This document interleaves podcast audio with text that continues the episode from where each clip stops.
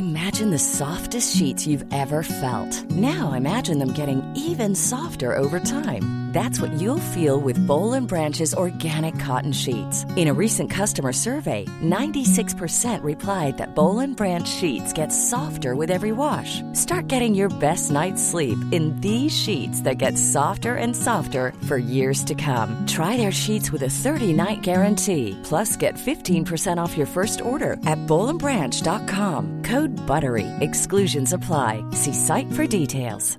Hey, Dave. Yeah, Randy. Since we founded Bombas, we've always said our socks, underwear, and T-shirts are super soft. Any new ideas? Maybe sublimely soft. Or disgustingly cozy. Wait, what? I got it. Bombas. Absurdly comfortable essentials for yourself and for those facing homelessness. Because one purchased equals one donated. Wow, did we just write an ad?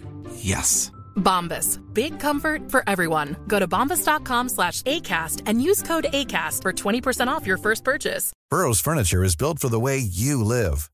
From ensuring easy assembly and disassembly to honoring highly requested new colors for their award-winning seating, they always have their customers in mind. Their modular seating is made out of durable materials to last and grow with you. And with Burrow, you always get fast, free shipping. Get up to 60% off during Burrow's Memorial Day sale at burrow.com slash ACAST. That's burrow.com slash ACAST. burrow.com slash ACAST.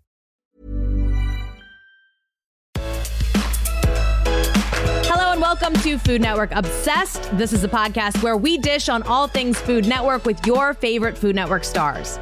I'm your host, Jaymee Sire, and today we have an executive pastry chef on the show to talk about innovation in the dessert world, her famous Fabergé egg creation, and what it's like to judge creepy culinary creations. She is an internationally acclaimed pastry chef, named a woman to watch by LA Confidential magazine, and a judge on Halloween Baking Championship. It's Stephanie Boswell.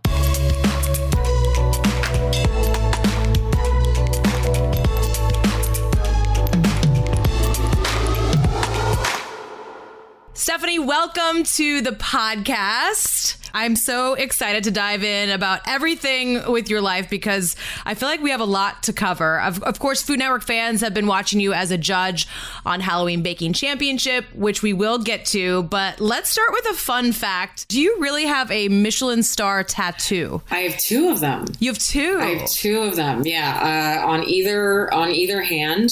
I got these after working in Chicago because while in Chicago, I worked for two restaurants that achieved a Michelin star each.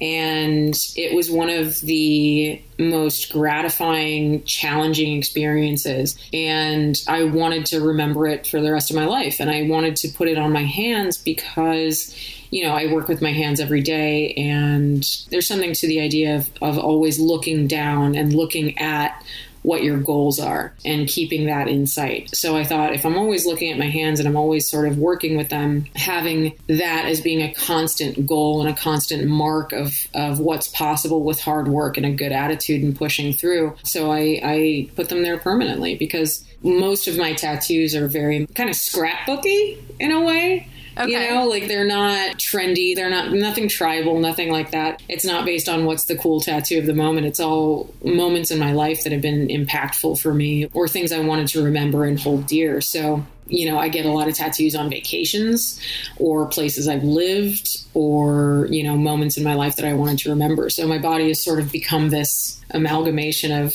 all these different pieces of art and things that I like. That is so cool. Do you have other other ones that are related to you know cooking and pastry and anything like that?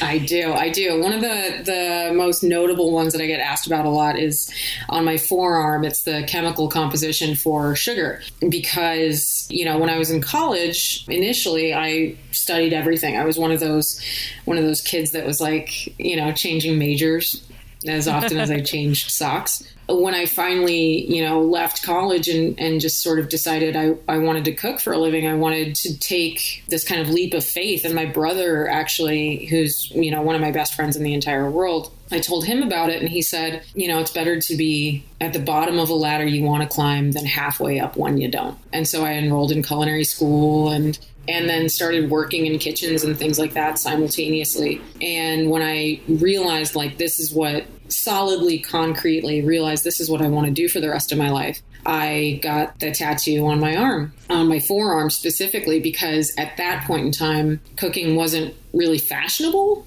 You know, it's sort of it's sort of cool now to be a chef, right? Mm-hmm. But at that point, it was very much considered tradecraft. So my family, my mom specifically, was was sort of appalled that I wanted to cook for a living. You know, she wanted me to be president of the United States at some point. So to her, telling her I wanted to cook for a living was just insane. But I knew that if I put this this tattoo on my forearm, you know, I, I couldn't get a job at a bank. I couldn't get, you know, I, at that point in time, you couldn't have a square sort of like nine to five job if you had visible tattoos. And so it was sort of like branding myself of this is what I want to do. I'm making the commitment. I can't work any other job. There's no turning back. There's no turning back. Even if I wanted to, I couldn't because now I've got I've got this on my arm and I love it and it's gotten a lot of attention and it's really it's funny to see cuz every now and again I'll meet somebody that's like studied, you know, organic chemistry or something like that in college and they just look at me and go, "Ah, sugar." Oh, that's cool. Why do you have that? It's like they know nothing about me, but they know the tattoo.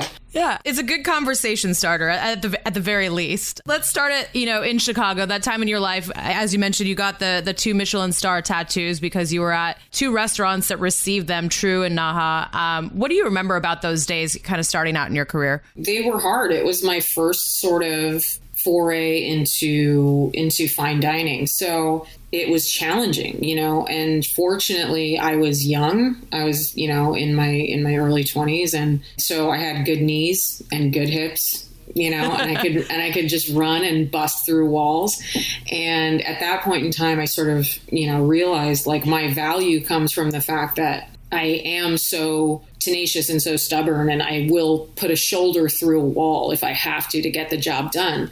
Because at that point in time when you're just starting out like you kind of suck you know? Like most people like there's no like I don't know any real like prodigies of the craft. Like you know there's people that can be born with an incredible palate and an incredible ability to identify color and balance and things like that but knowing how to work in a kitchen is a very different animal and the sort of logistics of that the trick to it that I found early on was just work really, really hard. Just outwork everybody that you possibly can because that's where your value lies and learn as much as you can. You know, I was working at True. I mean, some days were like 21 hour days. And then I, I moved on to Naha. I was so fortunate. I worked for one of the, the greatest pastry chefs in the country, um, Craig Harzewski, and he taught me the value of you know, you can be so talented, you can be a certifiable badass in in the industry and you don't need to be a jerk to do it. You know, you don't need to shout, you don't need to throw things, you don't need to denigrate anybody. He was one of the most patient, intelligent, thoughtful chefs I've ever had in my life. And I, you know, from him I got that sort of that sort of input of, oh, that's that's what I want to be when I grow up because he was just so gracious and so generous in all of his his education for me both you know emotionally and obviously in practical application 15 years later i'll still call him chef. If, yeah. like he's that, never that will never change. That will never change. I will never call him by his first name. What do you miss most about about chicago? Oh everything? I adore chicago. Chicago is one of my favorite cities in the entire world. The people are amazing. The city is amazing. And growing up in california I didn't know how much I needed seasons until I got there because you know you don't realize like when you're a kid and you're watching the you know you're watching the Christmas story and you're watching all of these movies and stuff and you see these this snow and and things like that and all the things that sort of represent the holidays and you look outside and it's palm trees in 85 you know you don't realize how like it's sort of it feels a little monotonous and robbing of like all of these beautiful holiday experiences that you you've been told you're supposed to have so the first time I saw snowfall in Chicago, I cried. I mm. absolutely just broke down crying because it was the most beautiful thing I'd ever seen in my life. You get, you know, real, real weathered during winter. And as soon as the weather hits like 55, it's like, oh, shorts, shorts and flip flops.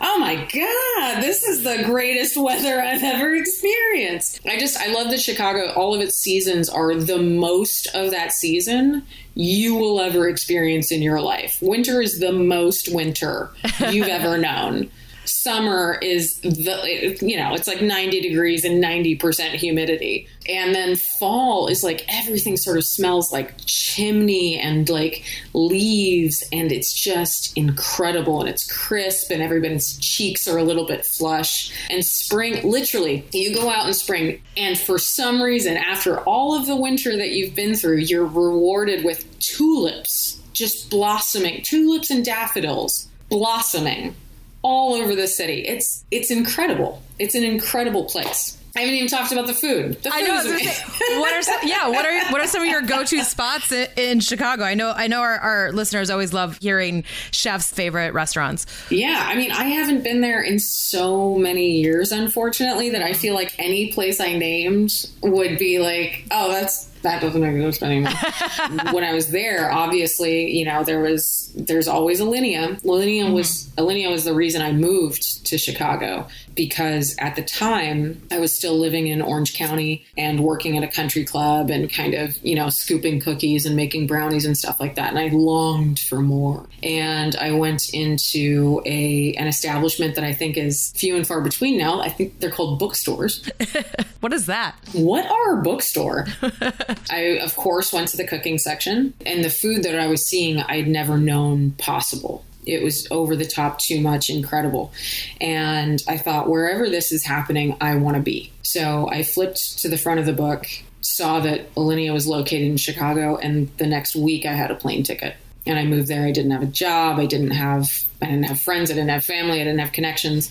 I just knew that i wanted to be there. That kind of started the whole fine dining beautiful career i've had and again you know it's all based on leaps of faith yeah. Well, you took another leap of faith after Chicago and, and headed to Vegas, uh, which we obviously have to talk about. I, I would imagine a city like that where everything everything is over the top, so much opulence. It's hard to make your mark there, but you certainly did that. How would you describe that chapter of your career in, in Vegas? Amazing. I left Chicago because I felt like my career was getting very pinpointed into fine dining. And I had to start thinking about like what was the overall game plan? What was the retirement plan, you know? And generally speaking for chefs a lot of times that involves getting some kind of hotel experience the best hotels in the country are in Vegas. Moved to Vegas, um, worked for the brilliant Sean McLean. And what I learned in Vegas was, you know, like in Chicago, it was one of those things of like, guys, we're going to have a real crazy night. There's like 75 covers. Buckle down, button it up. It's going to get wild. And in Vegas, that, that number shoots to like 600. It was an incredible experience because coming from Chicago and like all of the fine dining experience I had from there, a lot of it didn't translate. You know, a lot of it because in Vegas, you need to be able to make someone happy that's coming in from Boise, and you need to make someone happy that's coming in from Hong Kong you need to learn a style that is inventive and interesting and makes people want to come back for more, but also is incredibly familiar for humans in general, you know, not based on regionality in any way, shape, or form. We have next stop on your culinary uh, adventure was Beverly Hills, where you were the executive pastry chef at the Peninsula. During that time, you're named one of the best up and coming female chefs by CBS LA. So you're back in your hometown and, and you're getting that kind of recognition locally. What was that like? Surreal you know, when you're back of house, you sort of become accustomed to the fact that you're not, you know, you're not flashy, you're not front of house, you're not, you're not going to be recognized, and that's okay. And you you accept that very early on as like you don't do it for the accolades, you don't do it for the ego strokes, you know, being called out by name as best up and coming and like, you know, woman to watch and all this stuff. It was, it was, it was really weird. it, was, it was really cool and really strange. I mean, obviously, like, super flattering and and yeah I, I couldn't quite wrap my head around around how it happened because i was you know just sort of plugging away doing doing my job every day, doing what I what I liked, which is I think even more of a, statement of how awesome it was because I really wasn't trying for anything. You know, I was just trying to do what I thought was cool. Well, I mean, one of the very cool things that you did was a, an award winning dessert creation experience, I guess you could say. The the Fabergé egg. For anyone that doesn't know, can you kind of describe this dessert experience and, and how that brainchild came to be in your mind? So it came to me right after I left Vegas, which is probably why it was so over the top. Um, you know, because I still had the glitz rattling through my head. And I wanted to create a piece of art that involved the guest, you know, that was interactive. And as a child growing up, my, you know, I was the youngest child, I was the only female. So my education and my betterment was my mother's only concern. So literally every weekend was a museum, an arboretum, you know, a show, uh, you know, like a musical, a play, something like that. But mostly museums. I heard the words, don't touch that a lot growing up. So I wanted to sort of create this piece of art that was was breaking a barrier of like fine art and don't touch that, right? I wanted to create something incredibly beautiful, incredibly bespoke that was intentionally given to you to smash. Take a hammer and smash it, destroy it.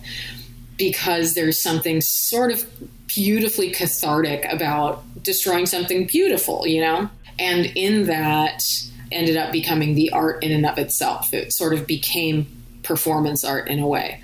And yeah, because at that point in time, everyone was doing, you know, like chocolate spheres that you melt with something hot going over. And I thought that's sort of passive.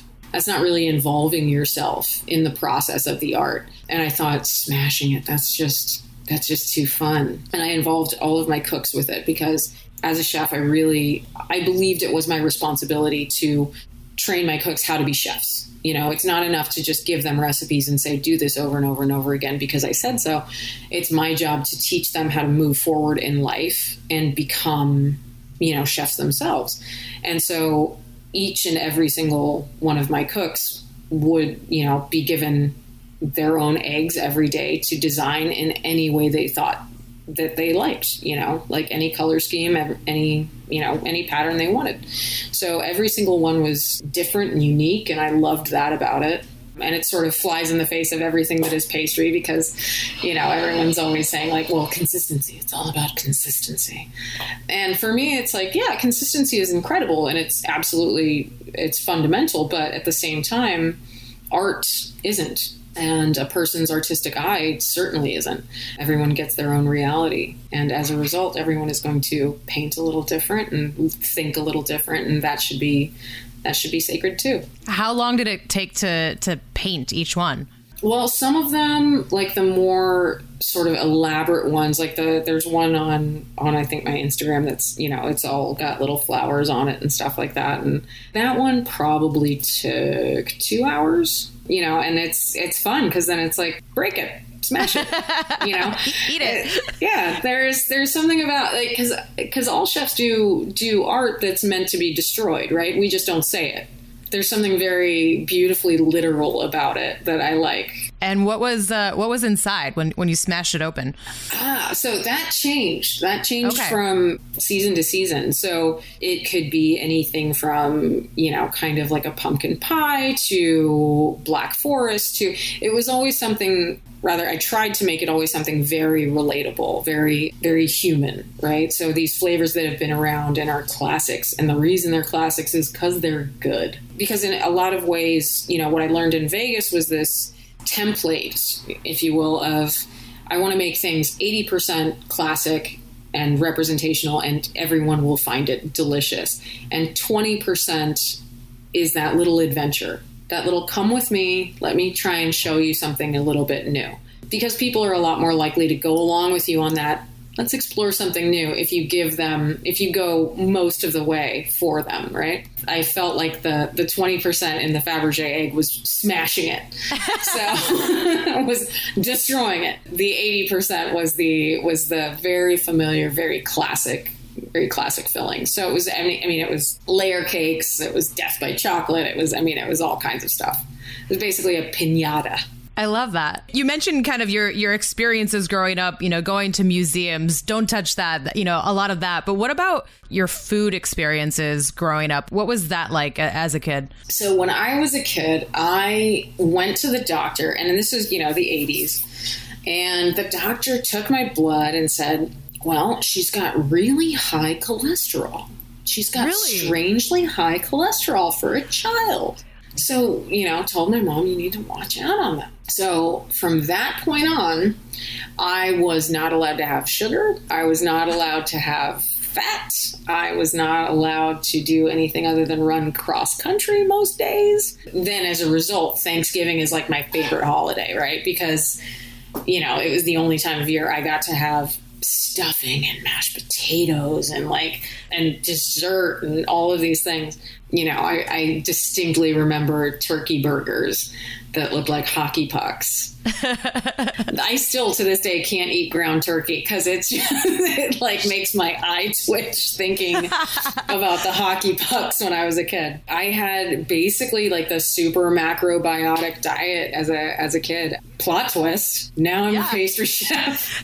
I mean, was was that similar to you know the egg idea in, in that all of your life you're not allowed to have sweets and you're finally an adult and you're like I'm gonna just make sweets all the time. Oh, oh yeah, for sure. Yeah, there is there is definitely a level to me working out my own therapy via my via pastry. Yeah, completely. Yeah, I'm working through some stuff. That's all it is. What about Halloween when you were a kid? Were you allowed to have any of that candy or, or was that off limits as well? I don't know if this still happens, but when I was a kid, there was an urban legend of like there's there's razor blades in the candied apples. yeah, you know, there was a lot of that. Yeah, you know, like food was poison. You know, there's going to be like rat poison on stuff, and and like you know all of these like horror stories that like parents told each other.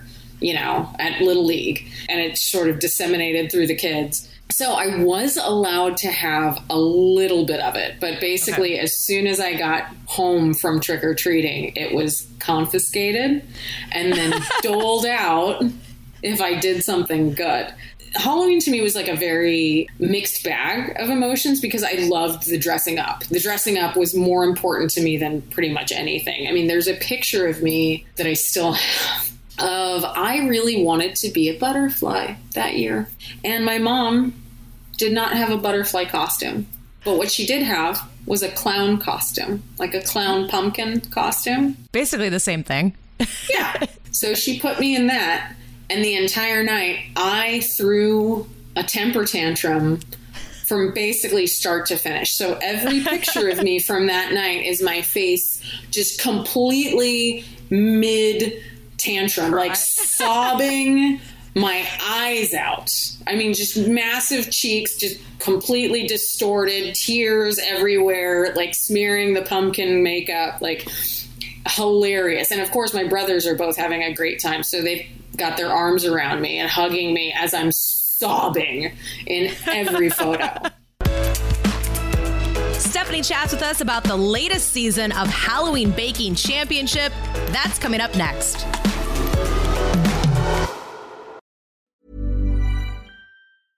Hiring for your small business? If you're not looking for professionals on LinkedIn, you're looking in the wrong place. That's like looking for your car keys in a fish tank. LinkedIn helps you hire professionals you can't find anywhere else, even those who aren't actively searching for a new job but might be open to the perfect role. In a given month, over 70% of LinkedIn users don't even visit other leading job sites. So start looking in the right place. With LinkedIn, you can hire professionals like a professional. Post your free job on linkedin.com slash people today. Hey there, it's Michelle Norris. I'm host of a podcast called Your Mama's Kitchen. When I travel, I'm usually looking for a way to find a taste of home when I'm not at home. And one of the things I love to do when I am at home is entertain. And Airbnb allows me to do that. When I was in California recently, I rented a house that had a great kitchen. And when we were sitting around the table, we we're all thinking, we're in someone else's house. Someone could be in all of our homes as well. If you have a home, but you're not always at home, you have an Airbnb. Your home might be worth more than you think. Find out how much at airbnb.com/slash host. Mom deserves the best, and there's no better place to shop for Mother's Day than Whole Foods Market. They're your destination for unbeatable savings, from premium gifts to show-stopping flowers and irresistible desserts. Start by saving 33% with Prime on all body care and candles. Then get a 15-stem bunch of tulips for just $9.99 each with Prime. Round out Mom's menu with festive rosé, irresistible berry chantilly cake, and more special treats. Come celebrate Mother's Day at Whole Foods Market. Burrow's furniture is built for the way you live. From ensuring easy assembly and disassembly to honoring highly requested new colors for their award-winning seating, they always have their customers in mind. Their modular seating is made out of durable materials to last and grow with you. And with Burrow, you always get fast, free shipping. Get up to 60% off during Burrow's Memorial Day sale at burrow.com slash ACAST. That's burrow.com slash ACAST. burrow.com slash ACAST. Uh, I think it's a perfect segue to Halloween Baking Championship, which uh, the finale airs this Monday. The show looks like a complete blast. I got to chat with Zac a few weeks ago. I mean, it seems like just being a judge on that show is, is pretty much a dream gig, especially Yeah. everything that we've just learned about you. I mean, did you ever imagine that that, that would be like part of your job? Absolutely not. That was like dream come true of impossible dreams, you know? Doing Halloween Baking Championship is a gift. It is absolutely not work. It is the greatest. It's like second Christmas. It's absolutely my most favorite. It's my it's the most wonderful time of the year. Like it's so amazing. From the costumes to the incredible cakes that these bakers do it's absolute perfection. I can't I can't say enough about it. And then of course you've got Zac and you've got Carla. Carla, who is mm-hmm. essentially human glitter. Like she's Sunshine, the yes. nicest, Glitter is good yes. she's just the greatest person you've ever met in your entire life. So getting to work with her and Zac every day, and then adding to that, put on costumes and kind of feel yourself in this space is is just amazing. Who do you think takes the the characters and the costumes like the most seriously on set? That's this one right here. Really? Right here. I go a little Daniel Day Lewis on it. I gotta be honest. So this last season, we were told it's you know it's all 80s, right? It's an 80s themed homage to the awesome, iconic 80s slashers, and mm-hmm. so and then that was true for our quote unquote normal dress as well. So I decide to go to every thrift store, vintage store in Los Angeles and in Central California to buy all 80s attire from the 80s. So every single piece I'm wearing is actually from the decade and represents like and I wanted to really like kind of hone in on these different vibes from the 80s, you know. So there's like the Adam Ant and there's Dynasty and there's Pretty in Pink and there's all these different sort of, you know, ilks from from within that singular decade that are so spectacular. And all of them are kind of over the top and feel a little costumey nowadays. But yeah, I I went in. I think that's incredible. You were the one going out, you know, sourcing your costumes. You didn't leave it up to the wardrobe department. No, no, I love homework. I love it. I love it. Give me a task to do, especially a fun task like, hey, go find like basically everything that has shoulder pads in it Yes. in the Los Angeles area. The poofier, the better. yeah, the poofier the better. I mean, it was next. Okay, for the finale, I don't want to. I don't want to go telling tales out of school. But the outfit that I found for the finale is next level. I can't say too much because I want it to be a surprise. But oh my god. It was the most expensive thing at any vintage store I've ever seen in my entire life. Let's just say it's purple, it's leather, it's Ooh. it's beaded and Okay. embroidered. That's a good tease, I, I would say. So everybody's gonna have to tune in to see exactly uh, what that looks like Yeah. um, on screen. But I mean, obviously the the costume, the hair and makeup are, like you said, next level. Uh, how I mean, how long are you spending in the chair for this show when you're you know getting all decked out like that? It depends. So for, you know, some of the more tame looks, which I'll say, let's just say like Carrie you know, the, the sort of reference to, you know, Miss Spacek, that was probably an hour. That was pretty easy because most of that was just putting on putting on a wig and then dousing me in blood. However, something like the clown costume, which is coming up, that took about three hours because that's a full prosthetic mask. That's a bald cap. That's mm. then hair on top of the bald cap. I mean, it's it goes on. Last season, I was the Sasquatch supermodel, which was one of my favorite costumes of all time. Because again, I get too into character. I heard that I was going to be Sasquatch supermodel, and I immediately started kind of diving into like, okay, what does that mean? How am I going to play that? And I decided on it being first and foremost a supermodel who doesn't fully understand that they are a Sasquatch. You know, so like trying to plug their new like body spray available at any drugstore kind of like not with it, just like fully committed to being a supermodel, and like the appearance of the Sasquatch was sort of secondary. That took about four hours to get into. Wow. And that was one of the hottest things I've ever worn in my life. it was about, I want to say it was like three wigs oh. and two beards, head to toe fur like a onesie jammy kind of situation. It was a lot. Well, we should talk about the contestants as well. I mean, what impresses you the most about just what you're able to see them you know, complete during this this competition? It is astounding to me what a testament to the human spirit it is because it is not easy, you know, and, and I, I get a lot of, you know, people asking me like, what's wrong with their time management? It's like, this is the hardest situation I could ever imagine putting a person in and then saying, now make a beautiful cake, please. It is an uphill battle. And the fact that they are able to do these incredible works of art in that amount of time with cameras in their face, cords on the floor, it's a new kitchen that they they don't have, you know, that muscle memory for yet. So it's just it's sheer pushing through. It's incredible. I am always astounded at what they are able to come up with. It's earth-shattering. I'm always intrigued by, you know, how something can look so scary but also delicious at the same time. Where do you draw the line when it comes to like the creepy culinary creations? Because it's sort of it's surrounded with the ultimate the, the overall theme, right? The ultimate like it needs to be slashy, scare scary. There's a lot of leeway there, right? Mm-hmm. But for me it's like the weird gummy textures that just I look at and I just can't it grosses it literally it, it's like it too breaks, real. Yeah it breaks the barrier of like you know suspension of dis- disbelief right? Like i it looks so real that i am put off. Uh, well we're so excited to see the finale. I know, I know you're also a judge on the upcoming buddy versus duff holiday special. Uh, yes. can you give us a little little teaser on that? What can we expect for that special Oh my God. Okay. What you can expect is nothing short of miraculous.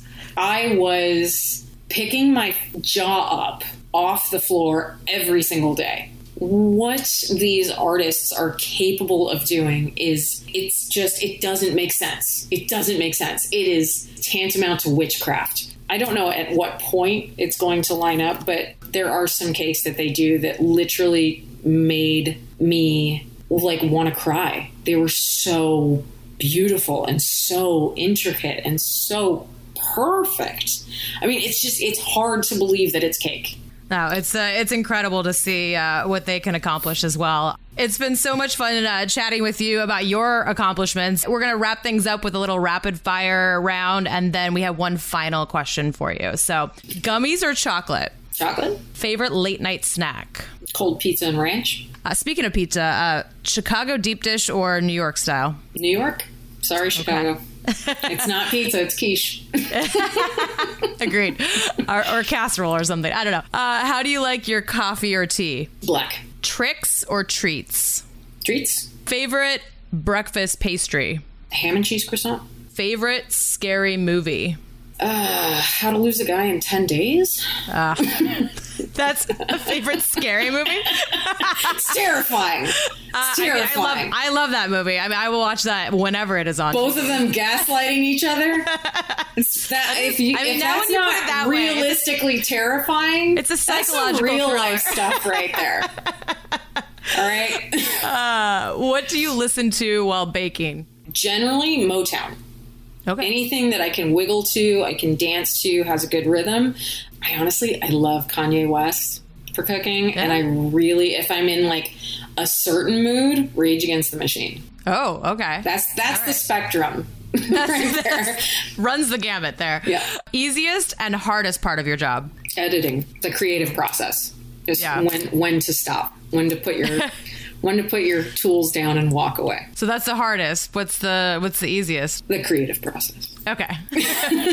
well, we have our final question for you. This is a, a question that we ask all of our guests on Food Network Obsessed at the very end. And as you might expect, every single answer is completely different uh, based on the person that we are asking. So the, the question is what would be on the menu for your perfect, ideal food day? So we want to know what you're eating for breakfast, lunch, dinner, of course, dessert, any snacks you want to mix in, you don't have to. Um, there are basically no rules. You can travel wherever, time travel, um, spend however much money. Anyone can cook it for you. So it is your day, and the floor is yours. Breakfast, leftover Chinese food from the night before with a fried egg prepared by Chrissy Teigen. Okay. lunch you know I, I love hiking hiking is one of my favorite favorite things to do i've climbed mount whitney now a few times um, and i'm wanting to climb kilimanjaro so i'm gonna say Wow. cold fried chicken Okay. on top of kilimanjaro Wow. goals That- i'm setting goals right now that's a pretty epic, you know, picture that you just painted. it's a little bit ina garten you know of like cold fried chicken is one of the best things. It's that little bit of comfort food with a little bit of like life goals. Um, Dinner. Anything from anywhere in Tokyo. I've eaten some of the most astounding food, and I'm not being hyperbolic. In 7 Eleven in Tokyo. yes. It's wild. Like anywhere I've eaten amazing foods underneath train tracks in Tokyo. I so like the basement of malls, subways. I've eaten the most incredible meals of my entire life in Tokyo. So I would say anything anything from anywhere in All the entire city. And I'll be, probably be fine. Nothing's off limits. What are you having for dessert? Street crepes uh, in Bangkok. 25 cents. What's in them? What do you want to be in? Uh, what do you want to be in them? it's it's Bangkok, man. Nothing is off the menu. You know what I mean? You can. It's true. yeah, the street food in Bangkok is like just incredible. You can go days, weeks, months without ever sitting in a restaurant. It's it's one of the, the greatest food cities in the world. Well, I could keep talking to you forever about about food and, Well, and travel. let's do that. Let's have a part two. we'll just Yeah. book it now. Why can't Uh, we just talk forever? What's wrong with that? I'm good with it. might lose a few people, but you know we'll, we'd have a great time. We'll talk to the the powers that be, but for now we'll, we will say uh, farewell and thank you again so much for for Thank sharing you. all your stories. this is so great. Next time ASMR. You know, I'll just start crinkling things, sipping Love it.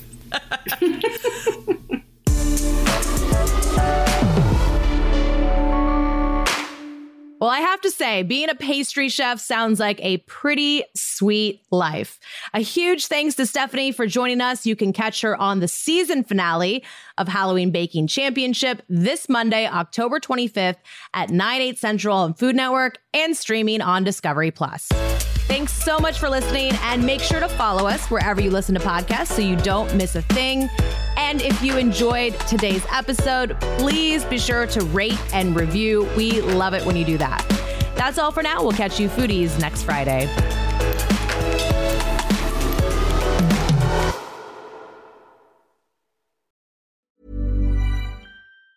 Hey, it's Danny Pellegrino from Everything Iconic. Ready to upgrade your style game without blowing your budget? Check out Quince. They've got all the good stuff shirts and polos, activewear, and fine leather goods, all at 50 to 80% less than other high end brands. And the best part? They're all about safe, ethical, and responsible manufacturing. Get that luxury vibe without the luxury price tag. Hit up quince.com slash upgrade for free shipping and 365 day returns on your next order. That's quince.com slash upgrade. Mom deserves the best, and there's no better place to shop for Mother's Day than Whole Foods Market. They're your destination for unbeatable savings, from premium gifts to show-stopping flowers and irresistible desserts. Start by saving 33% with Prime on all body care and candles. Then get a 15-stem bunch of tulips for just $9.99 each with Prime. Round out Mom's menu with festive rosé, irresistible berry chantilly cake, and more special treats. Come celebrate Mother's Day at Whole Foods Market. Planning for your next trip? Elevate your travel style with Quince. Quince has all the jet setting essentials you'll want for your next getaway, like European linen, premium luggage options, buttery soft Italian leather bags, and so much more. And is all priced at 50 to 80% less than similar brands. Plus, Quince only works with factories that use safe and ethical manufacturing practices. Pack your bags with high-quality essentials you'll be wearing for vacations to come with Quince. Go to quince.com slash pack for free shipping and 365-day returns.